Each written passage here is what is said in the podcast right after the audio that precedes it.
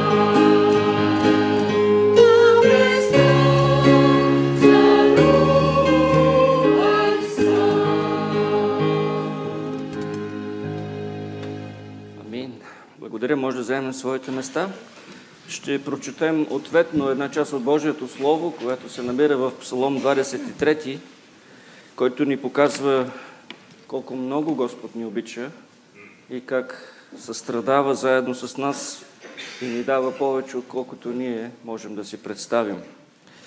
Господ е пастир мой, няма да остана в нужда.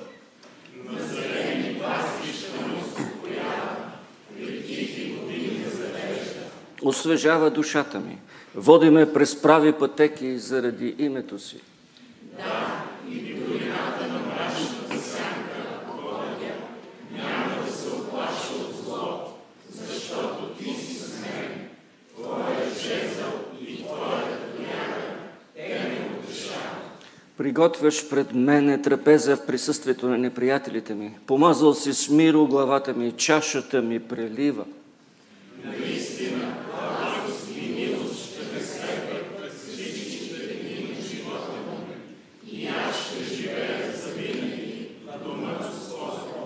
Амин. С тази надежда ние можем да се обърнем към следващата песен, която ни показва причината за това да се надяваме. А тя е Господ Исус Христос и Неговото дело тук, на тази земя. Аз ще пея за Исуса, как дойде на тази земя, своя славен дом остави и на кръст за мен умря.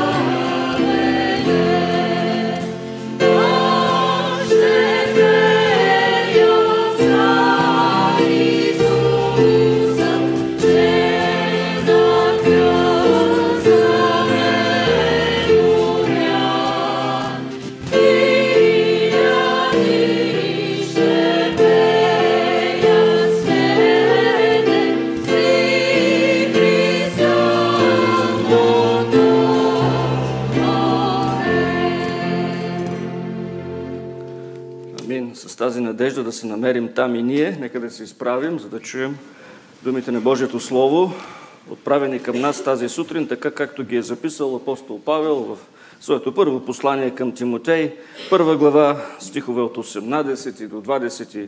Нека с внимание да чуем думите на нашия Господ. Тази заръка предавам на теб, сине Тимотее, според по-раншните пророчества за теб, за да воюваш съобразно с тях в добрата война. Имайки вяра и чиста съвест, което някои като отхвърлиха, претърпяха корабокрушение спрямо вярата, от които са Именей и Александър, които предадох на Сатана, за да се научат да не богохулстват. Амин. Нека Бог да благослови своите думи от вечното си слово. Нека да се молим. Святи, праведни и велики Боже, ние идваме при Тебе смирено заради жертвата на Господ Исус Христос. Идваме при Тебе, за да изповядаме греховете си и да Те молим, Господи, да ни простиш всичко.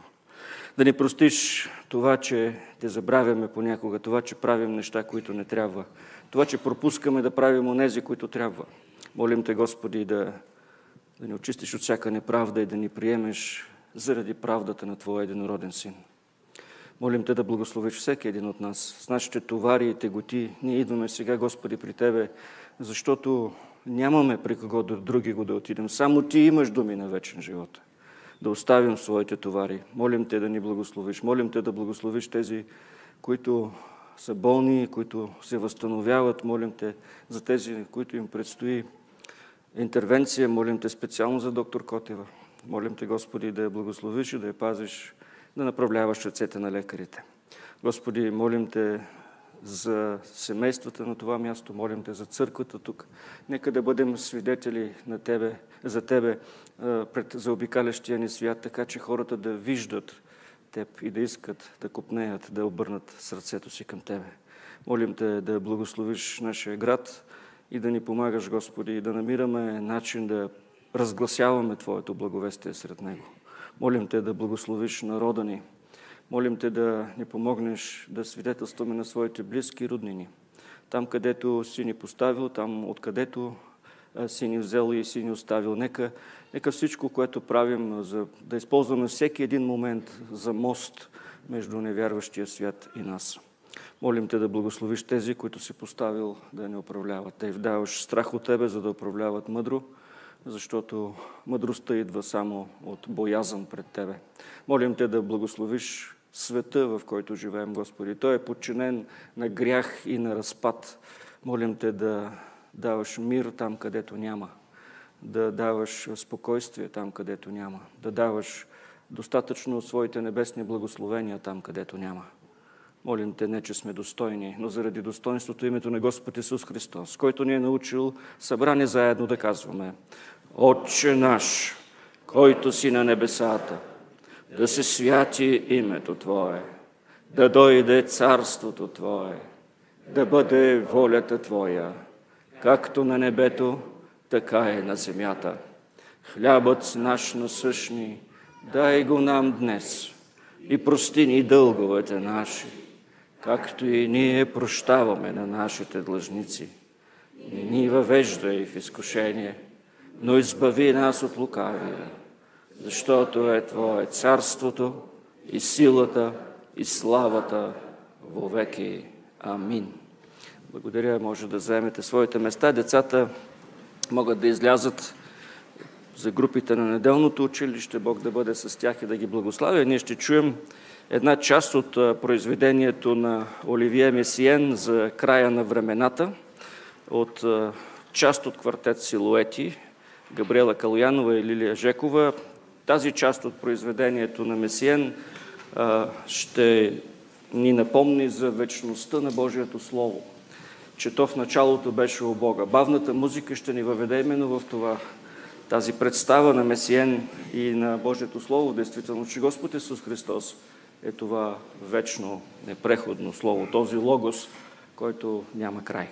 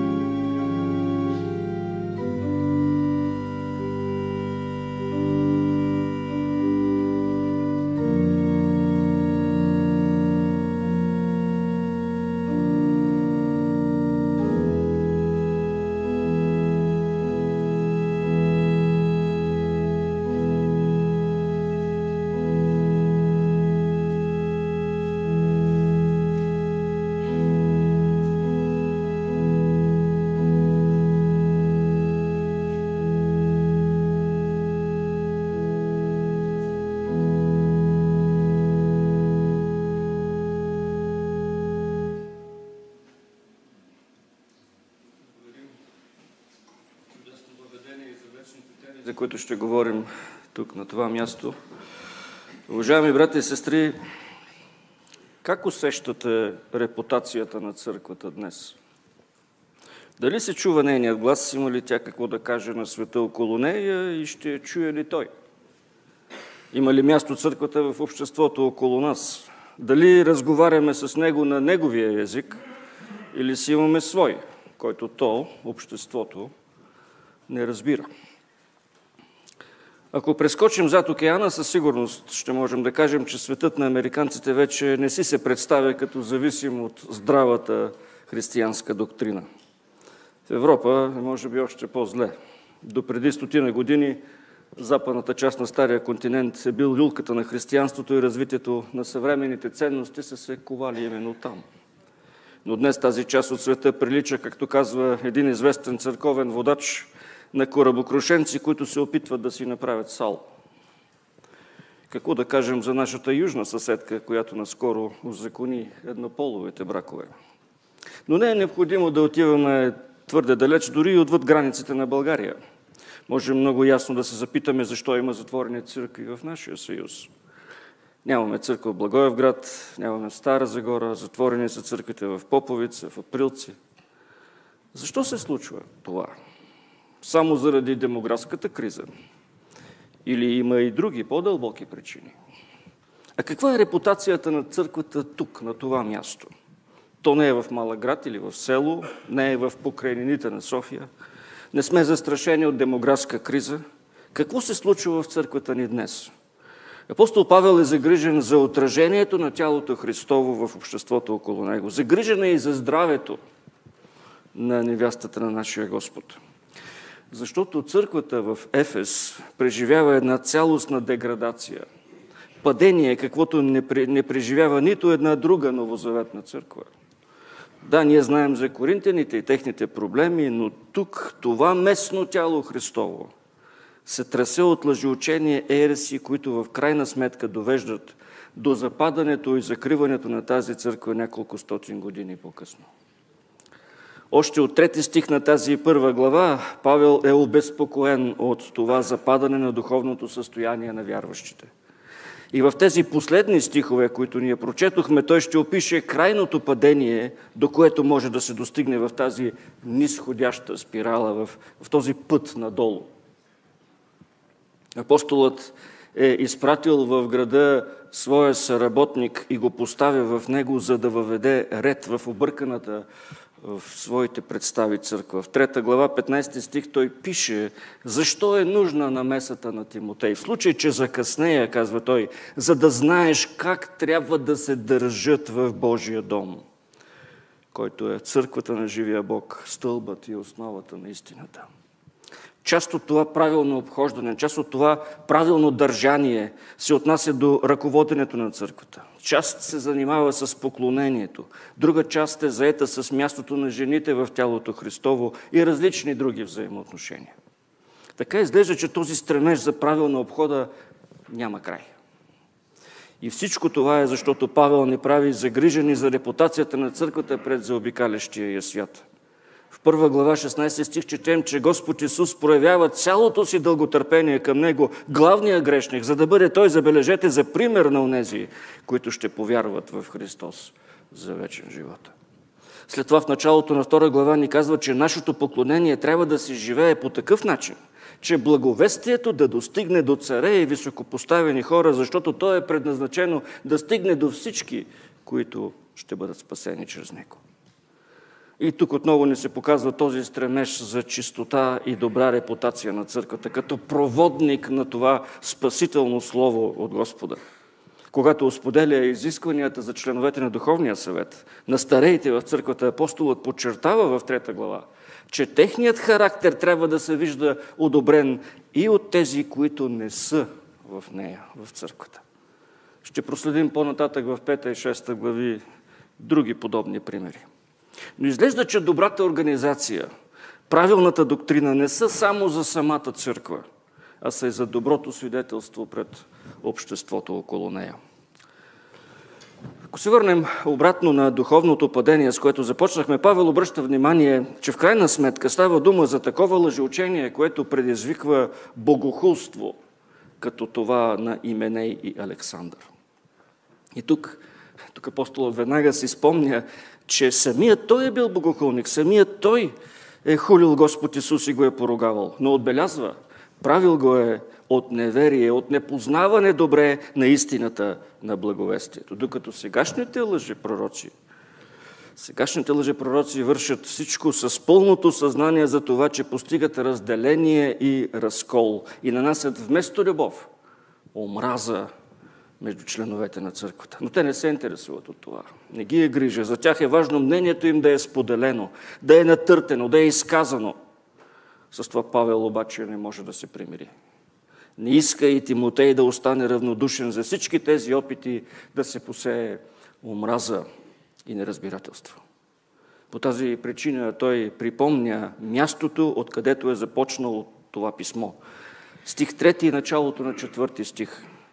Както те помолих, когато отива в Македония, да останеш в Ефес, за да заръчаш на някой, да заповядаш на някой по-ясно, да не предават други учения, да не се занимават с измислици и безкрайни родословия.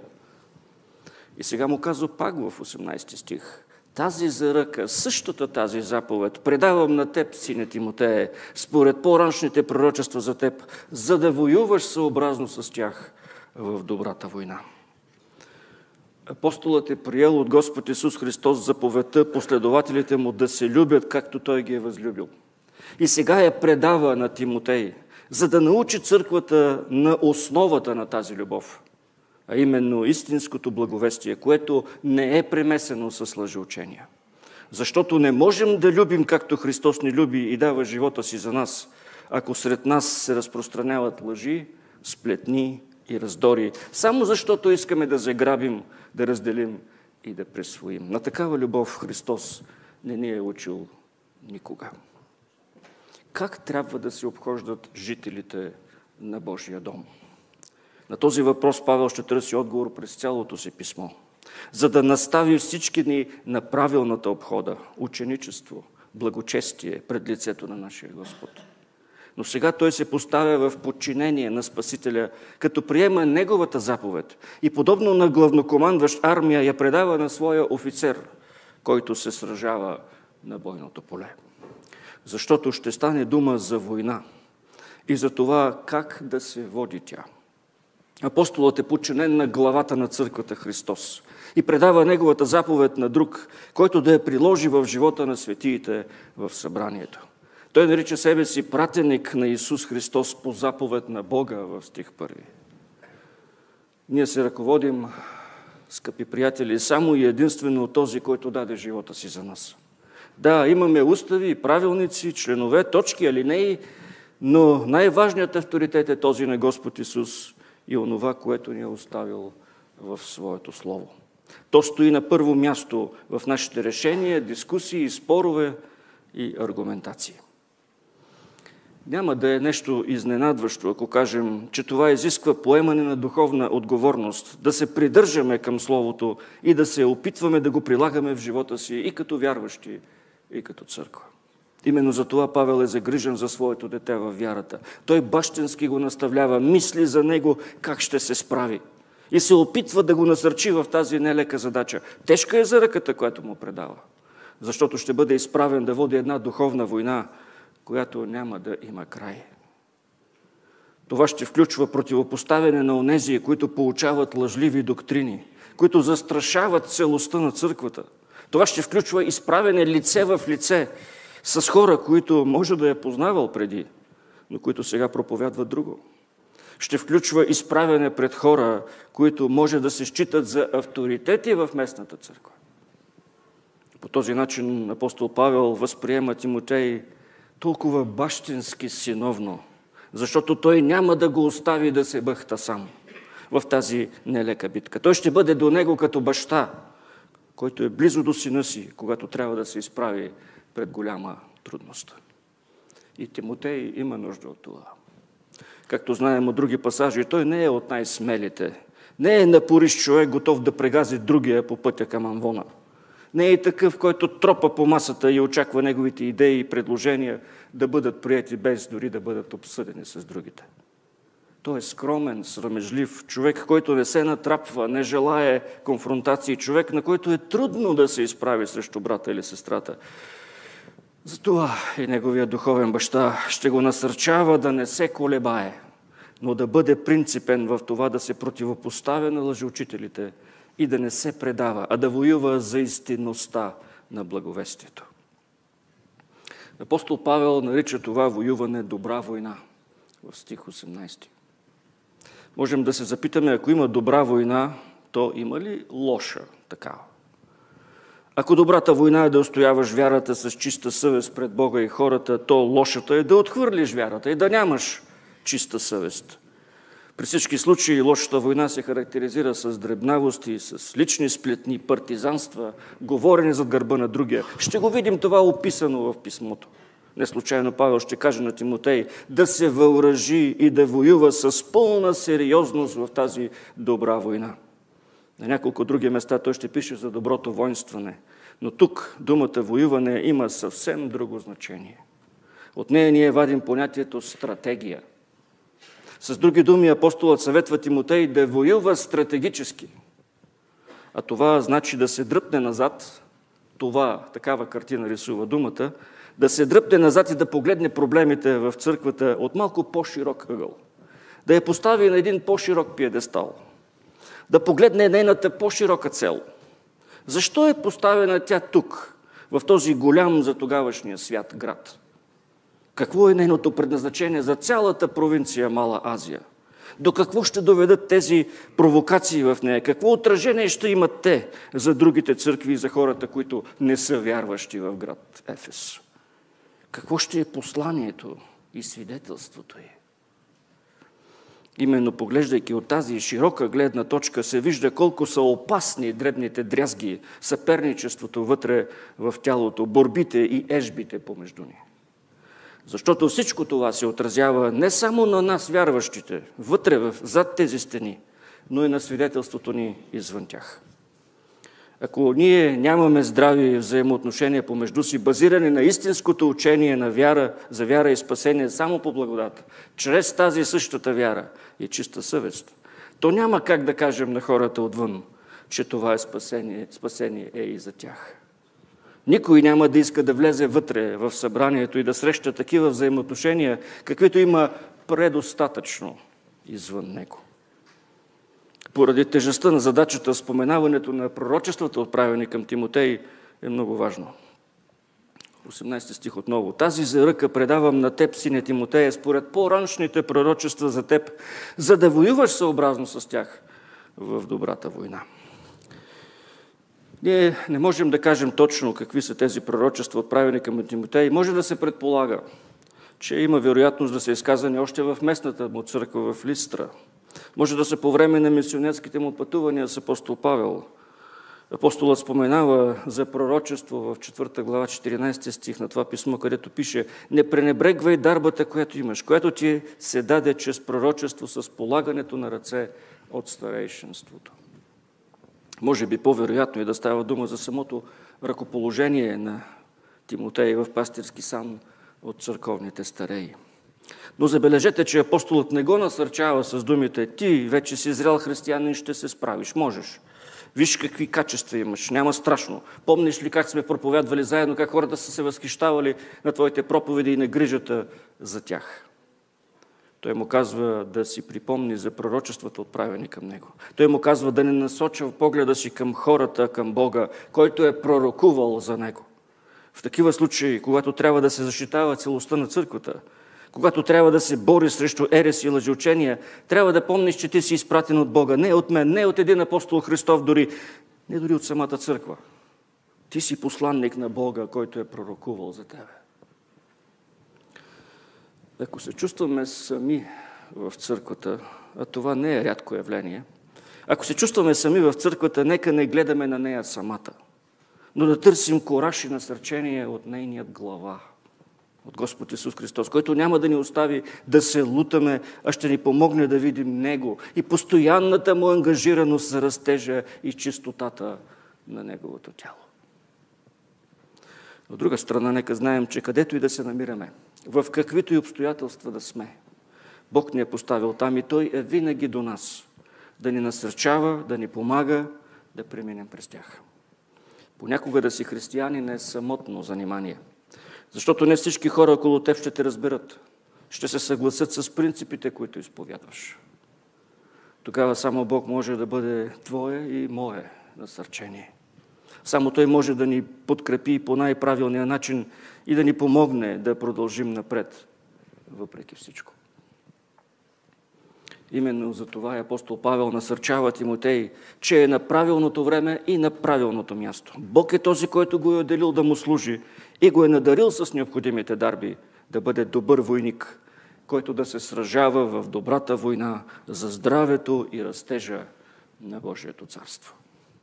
Тази добра война не е срещу плати кръв.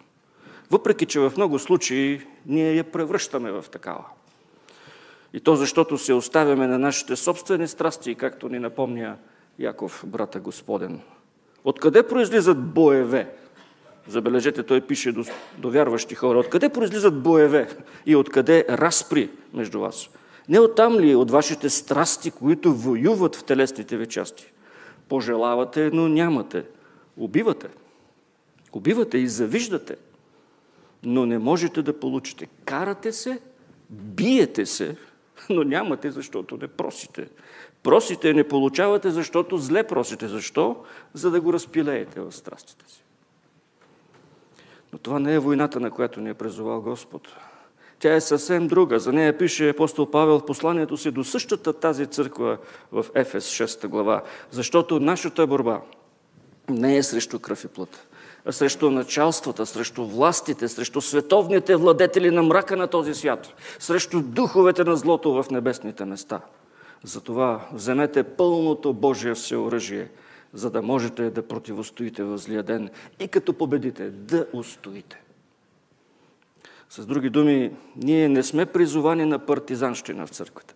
Не сме призовани да се мразим, да си подливаме вода един на друг – Призовани сме на битка с духовете и духовните сили на мрака. Във второто си послание към коринтяните Павел описва много добре тази война. Защото макар и да живеем в плът, казва той, ние не воюваме по плът. Защото оръжията, с които воюваме, не са плътски, а са силни пред Бога за събаряне на крепости, забележете.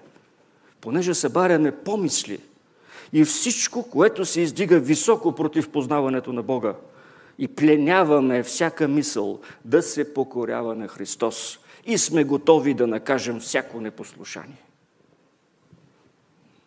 Какви военни стратегии? Ето това е битката, това е войната. Да се приведе в покорство на Христос всяка мисъл и всяко убеждение. А как трябва да водим тази война?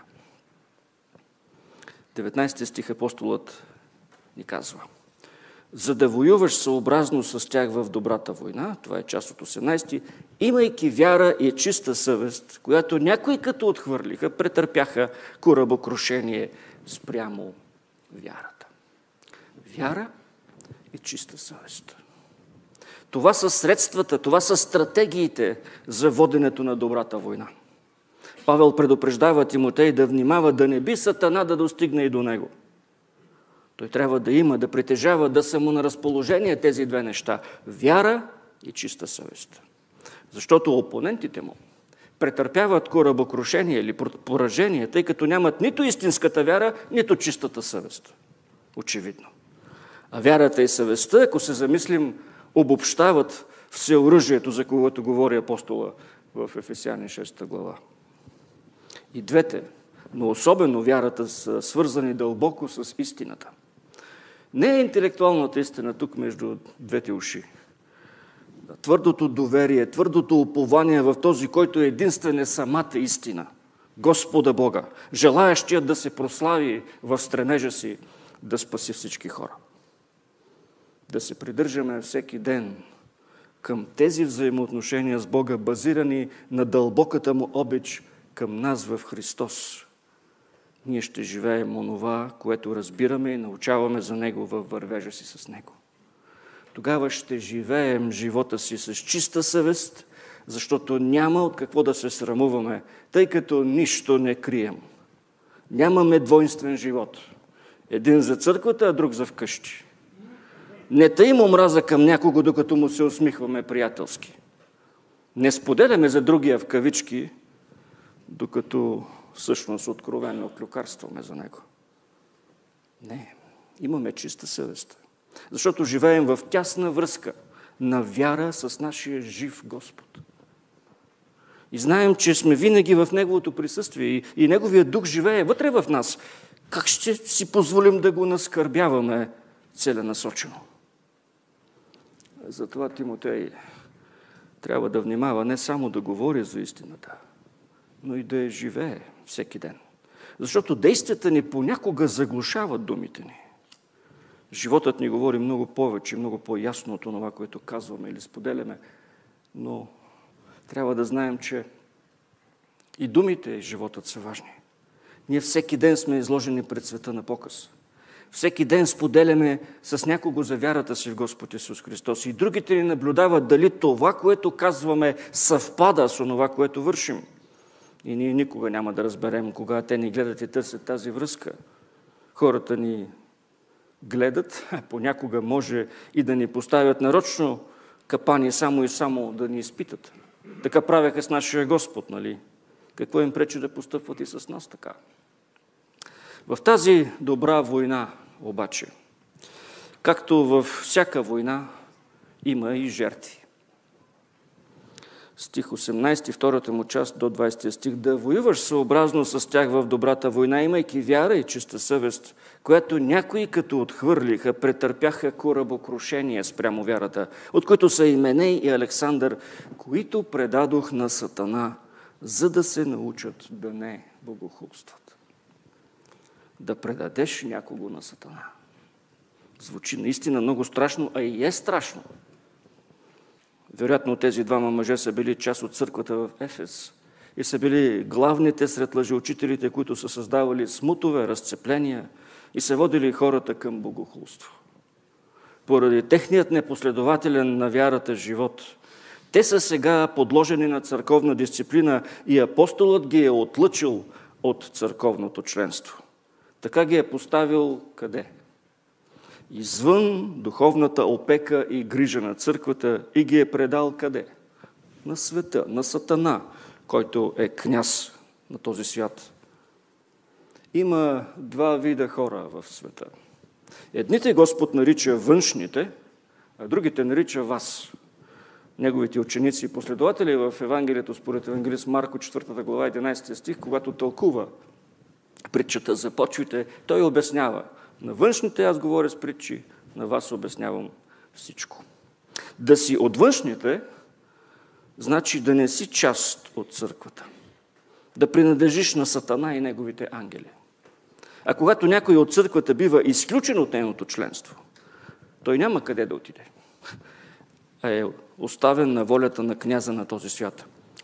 Затова е страшно. И затова е много важно къде сме. В църквата или извън нея. Бих искал да си поговорим по този повод за официалното църковно членство. Има ли го в Библията или не? Трябва ли да го има в днешната църква? Какво спомага то за нашето свидетелство пред света, в който Бог ни е поставил да живеем? Много от предимствата на една жизнена църковна общност са достъпни за всеки, независимо дали е член или не. Всеки, който иска и се включва в нея. Но има основание за официално членство в Библията.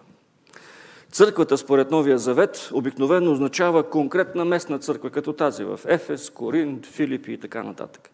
Дали хората действително са се присъединявали към нея или просто неформално са се събирали?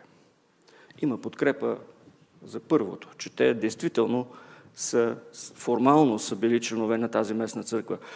Библията използва думи за местната църква като стадо, храм, тяло и дом – всяка една от тези метафори има ясно разграничение на това, кой е част от стадото, храма, тялото и дома и кой не е. Кой е част от църквата и кой не е. В 1 Коринтини 14 глава 23 стих апостол Павел казва И така, ако се събере цялата църква и всички говорят на езици и влязат хора неучени или невярващи, няма ли да кажат, че вие сте полудели? Откъде пастирите ще знаят дали цялата църква е там, ако не са установени официални отношения на членство в нея?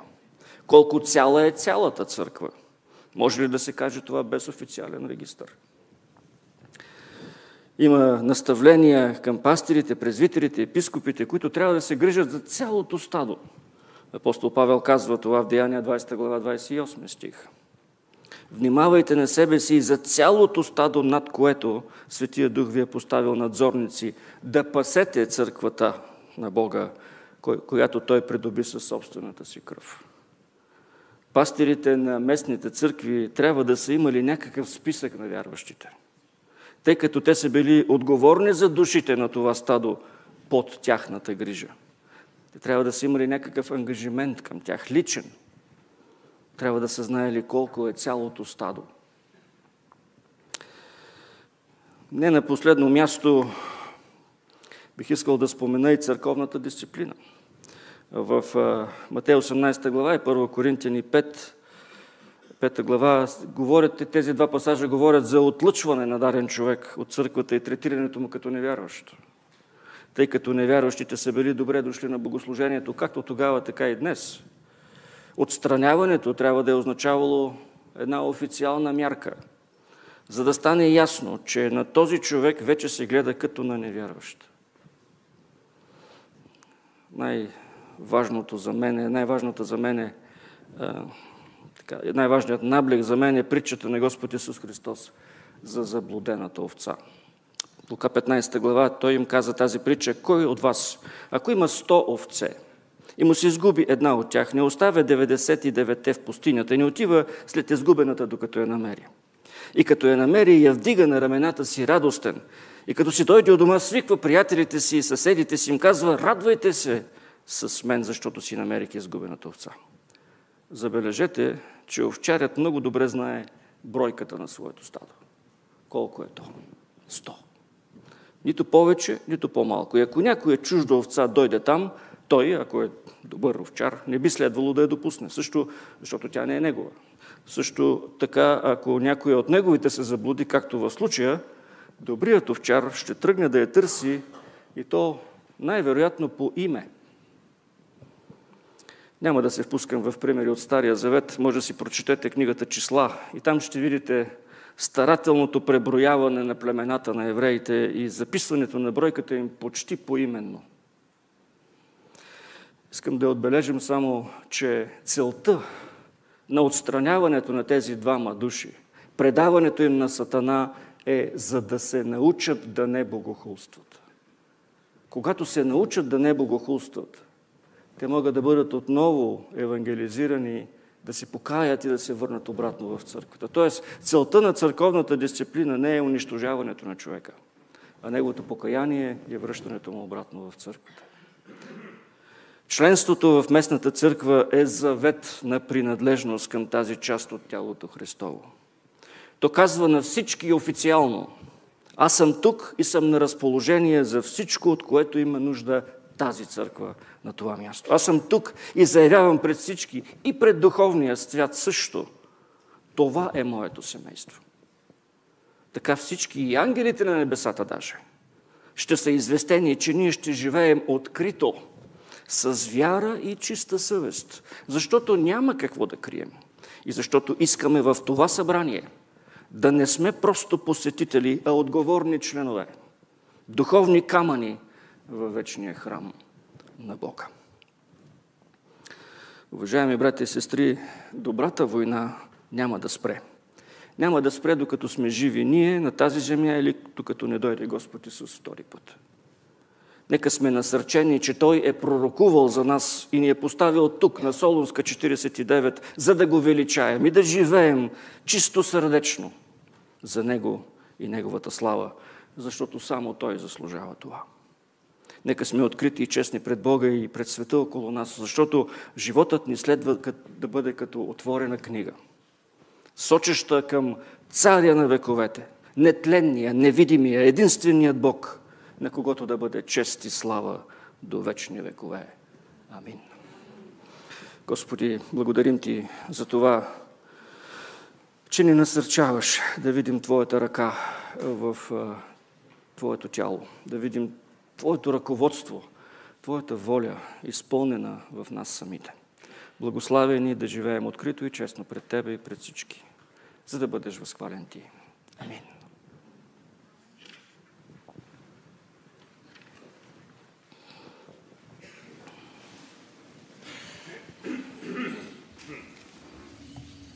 Música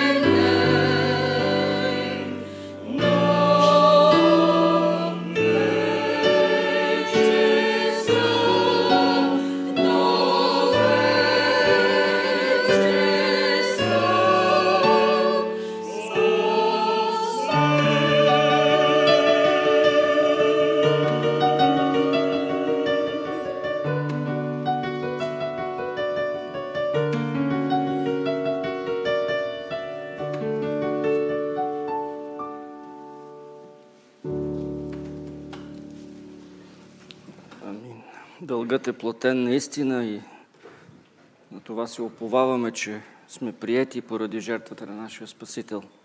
Съобщенията, които следва да направим, богослуженията са всяка неделя от 10 часа на това място и от месец март нататък, според решенията на а, годишното събрание, ще имаме богослужение и всяка неделя от 18 часа. Но това ще бъде написано в бюлетина, който с Божията воля ще бъде готов за следващата неделя. Всяка сряда от 18 часа е нашият молитвен час.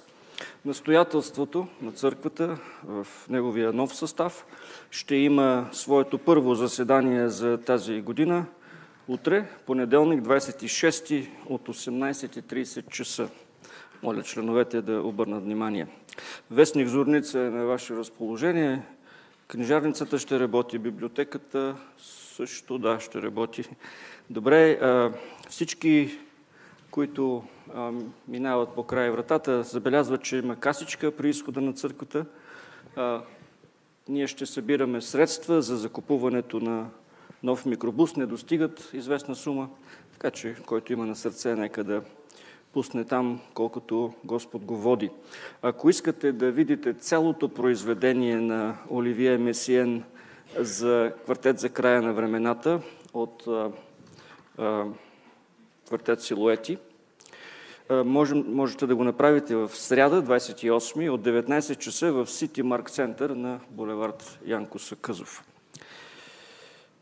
Ако не съм пропуснал нещо, ще завършим с т.е. няма да завършим, ще завършим първата част на, на нашето богослужение с песента Борба непрестанна е този живот под номер 561 в сборника с евангелски песни, по времето на която ще съберем и волните пожертвования за Божието дело на това място.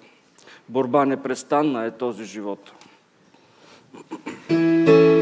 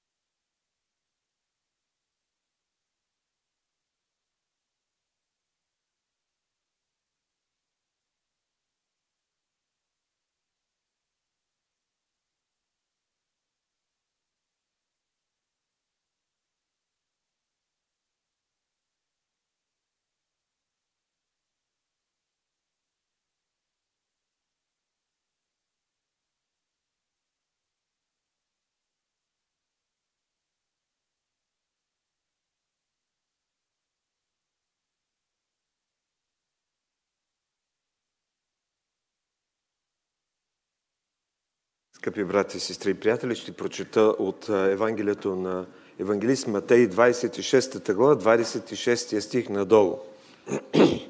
И когато ядяха, Исус взе хляб, благослови и го разчупи и като даваше на учениците, рече, вземете това, е моето тяло.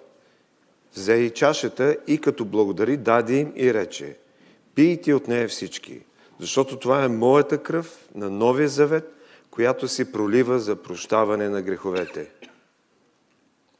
Но казвам ви, че от сега няма вече да пия от плода на лозата до онзи ден, когато ще го пие с вас нов в царството на отца си. И като изпяках им, излязоха на Елионският хълм. Амин.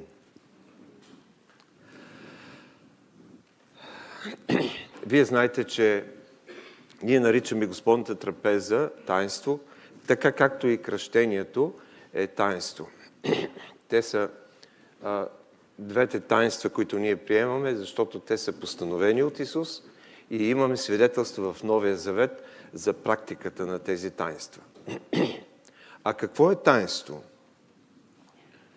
Таинство е наредба, установена от Христос в Неговата църква, кое, което е знак и печат и израз на завета от благодат, който вярващите имат. Така че тайнствата, които църквата а, признава и утвърждава, са за хора, които са сключили завет под благодат, са откликнали на Божия призив и живеят с вяра и достоен християнски живот. Има два аспекта на всяко едно от тайствата. Първият е видим, външен, физически. Имаме хляб, имаме вино.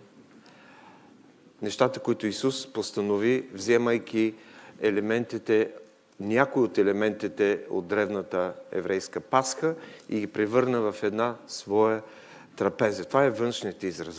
Вътрешният е субективен.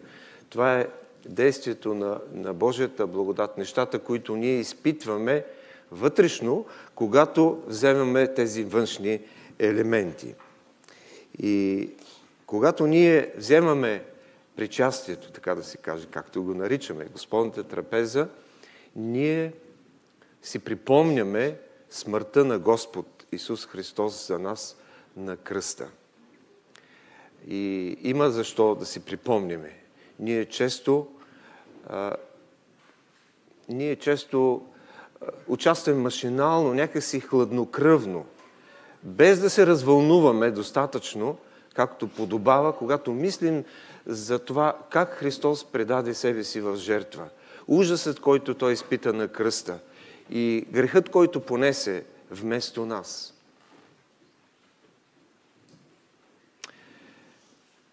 Когато ние вземаме, освен припомнянето, участието в трапезата и възвестяване на Христос, докато дойде Той. Или това е израз на нашата вяра, на благовестието, което е в Христос. Много пъти казвам, благовестието е блага вест, добра вест, спасителна вест. И винаги мислим за нея в положителен аспект. Тук обаче благовестието е в този аспект на акцента на жертвата, която Христос понесе. Как може една блага вест да бъде възвещена чрез смъртта на някого? Може ли смъртта на един да бъде а, блага вест? Тя е блага вест за нас, които ще участваме след малко, защото знаем, че Христос понесе, понесе моите и твоите грехове на кръста. Той понесе моите и твоите болести. Той понесе наказанието, което ние трябваше да носим. Така че това наистина е благовестие за всеки един от нас. И когато взимаме достойно, както апостол Павел се изразява, разсъждавайки, преживявайки, изпитвайки себе си за това как стоим пред Бога и как приемаме нещата, можем да кажем заедно с апостол Павел в Галатяни 2.20, който казва Саразмнах се с Христос.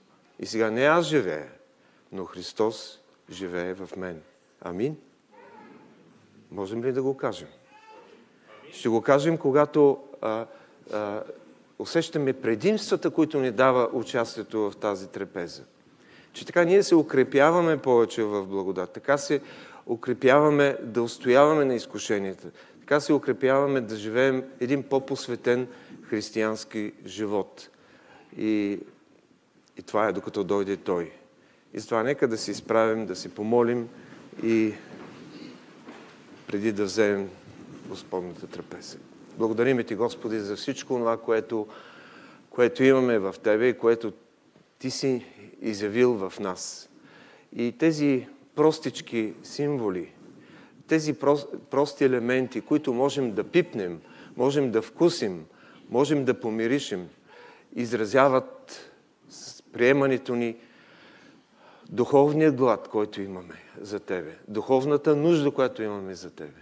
Затова те молим този, в този кратък момент сега да ни простиш, да ни очистиш от всяка неправда, от всичко това, което не е угодно на Тебе, от всичко това, което е от този свят, от всичко това, което е ни отделя от Тебе и забравянето за важните неща. Благодарим Ти, че ни ги припомняш чрез, чрез тази трапеза, която е Твоя трапеза. Поканял си ни и искаш да, да я приемем с достоинството. Господи, молим се за това повече любов към Тебе да имаме. И тази любов към Тебе да се изразява в любовта и към ближните. Да ни помагаш да внимаваме в изказа на, на нашите емоции, в изказа на думите, които идват да бъдат от сърце изпълнено с благодарност към Тебе, с благодат към Тебе.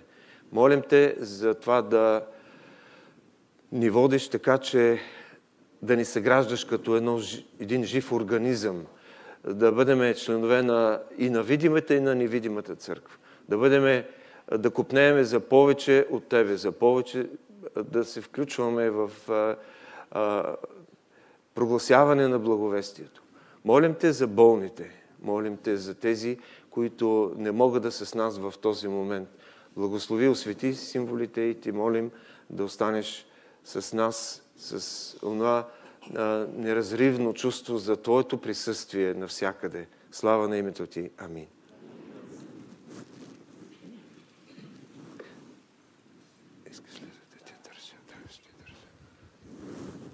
Тази вечер, когато Господ установи своята трапеза, Той взе хляб, разчупи и каза, вземете, яще, това е моето тяло. Благодарим, Господи, за това, че Ти предаде своето тяло да бъде разкъсано, бито, опозорено, за да можем ние да влезем с възкресенски тела в Твоето царство. Благодарим Ти, Господи, за това, че ни показваш и наяве това тяло, което се разкъсва и в момента чрез символът на хляба. Молим Те да ни благословиш, когато вземаме от тези къша и хляб, да си припомним, че ние сме едно тяло, Твоето тяло, което заедно сега се събира. Не за да бъде разкъсано, а да символира Твоето тяло, което за нас се дава. Благослови ни в името на Спасителя. Амин.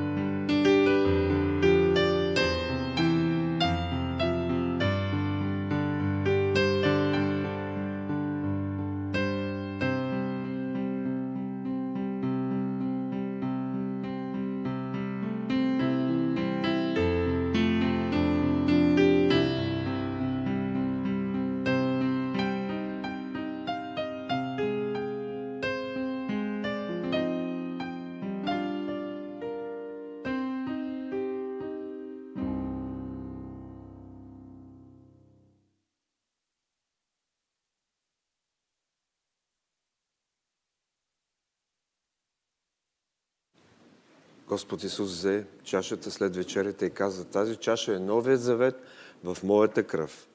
Това правете всеки път, когато пиете за мое възпоминание. Господи, ние, ние искаме не само да не те забравяме, но и винаги да помним. И това да бъде нашият живот на вяра всеки ден. Благословени в това. Благодарим и Ти. Амин.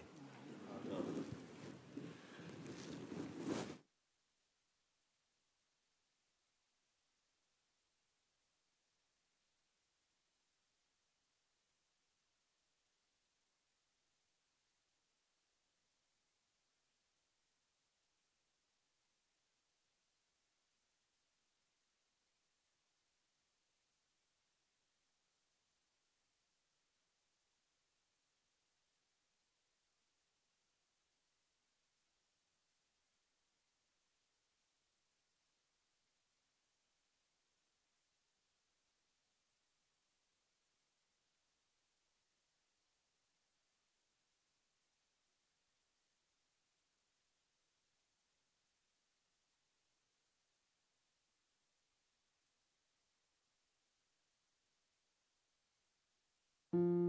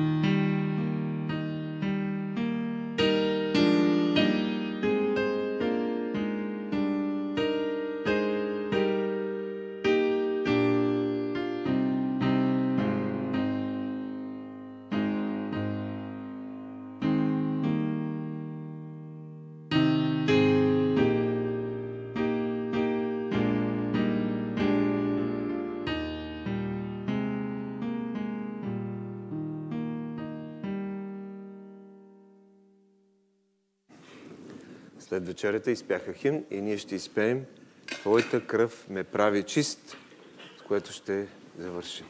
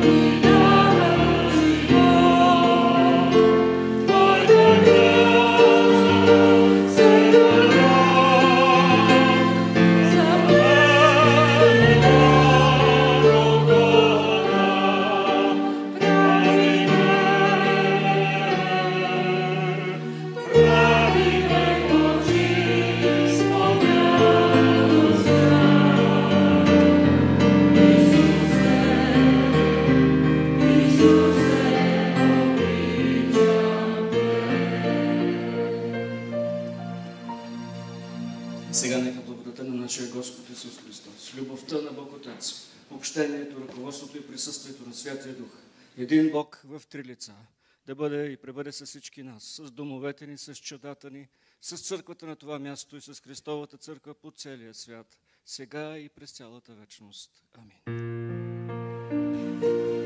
Твой